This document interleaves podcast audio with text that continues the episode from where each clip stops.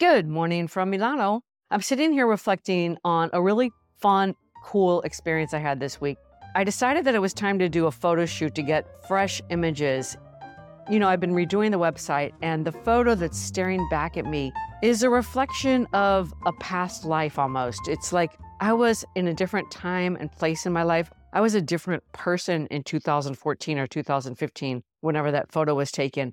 And I really want an image that reflects the modern, mature woman I am today, right? Of course, I called my buddy Eric and I said, I'm looking for a photographer. And he said, Here's the name of the woman that shot me for the New York Times. And he said, Good enough for the New York Times, good enough for me. And I'm like, Yeah, me too. Simply with that, I connected with the photographer. I don't even think at that point I Googled her. And the time comes for our chat. I tell her who I am, what I'm looking for. She tells me how she works. We start throwing out a few dates. And of course, the time comes to ask her about her fee. Now, I have absolutely no point of reference, nothing. And she starts giving me a couple numbers. And then she says something to me like, Is that okay with you? Is that too much?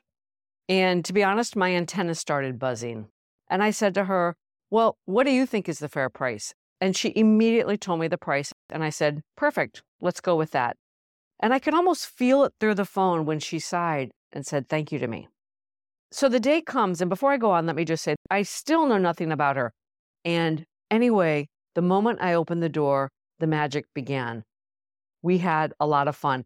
And while we were working, I noticed the photographer asking my permission a couple times throughout the shoot. And her sentence would start, Is it okay? Do you mind? That kind of thing. So, anyway, at the end, we leave together. And as we're walking down the street, I think I said something to her like, Would you be open to some feedback? And she said, Yes, I'd love it. And I said something like, I noticed that you stumbled when we got to talking about price on the phone. And she immediately said, Yes. And I noticed your response. And I pointed out to her that when I said the word fair, what do you think is fair? She didn't hesitate for a minute. In other words, she knows her value.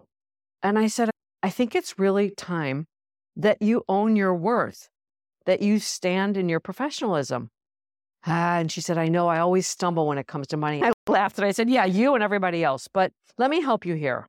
And I said to her, You immediately started negotiating with yourself.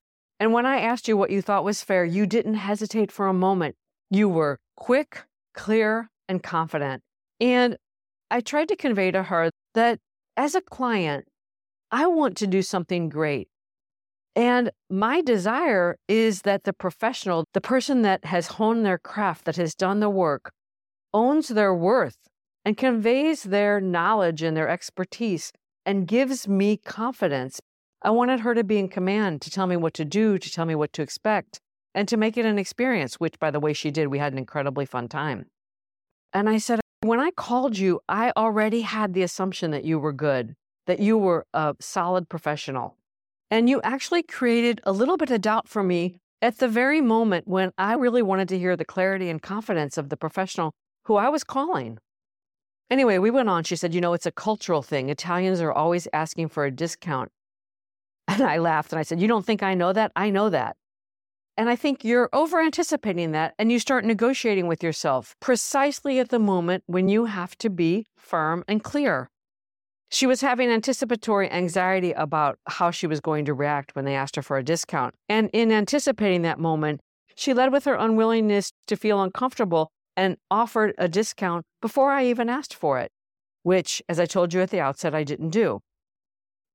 I want to end with something today that may seem a little bit unrelated to this story, but it isn't. It's about over anticipating other people's reactions. When we overthink someone else's reaction, and it can be also about the small things. We're afraid we're going to let somebody down because we changed our mind about going to dinner or, I don't know, going on vacation. And often our tendency is to say, I know you're going to be bummed about this, or I feel terrible, I'm letting you down. And even though that may be true, it's like you make it about the other person instead of simply stating the facts. I'm sorry, I need to get a good night's sleep. I'm going to have to ask you for a rain check for dinner. I think you get what I'm trying to say. It really does come down to catching yourself, right? It's funny because I used to always say, and I'm sure I still do sometimes, when I'm talking to someone else, I'll say, I know you're going to think, or I know you're going to say. And I remember one day, someone important in my life said to me, Don't tell me what I think. And I remember I was like, Whoa, you're right. And in fact, I was over anticipating their response and it irritated them. And like I said, I'm sure I still do it sometimes, but I do try to catch myself. I realize it may seem somewhat related, anticipating someone asking you for a discount and letting down someone over dinner, but they're two sides of the same coin. In both cases, it's about our tendency to over anticipate someone's reaction. It's not up to us to anticipate or determine somebody else's reaction. We can only own our side of the equation. And I guess really what it comes down to is when we know or suspect in advance that something is going to solicit an unwanted or an uncomfortable response, the best thing to do is to really stop for a minute. It really does come down to simply being clear and concise in what you've decided or what you want and how you're communicating it. And it's best to make it all about that, not about the other person. In the case of the photographer, it's up to her to stand on her self esteem and professional integrity. It's not up to others to confer that upon her. When you start negotiating your own professionalism or your own inner authority, you're conferring too much power on other people. It really comes down to us to stand in our choices and to stand in our truth. It really is that clear and simple. And it's not always easy. I think this is a challenge that we come back to in life over and over again. So there you have it. Before I end today, I would like to remind you that this Sunday, February 4th at 4 p.m. Eastern Standard Time, is the first call for our Rocket Fuel group. If you've stumbled upon this and you're curious to know what that's all about, and if you'd like to be part of that, go on www.dearconstance.com. There's a page called Rocket Fuel, and there's a brief two minute message to tell you what that's all about. So I hope to see some of you on Sunday. That's all for now. Until next time, from my heart to yours.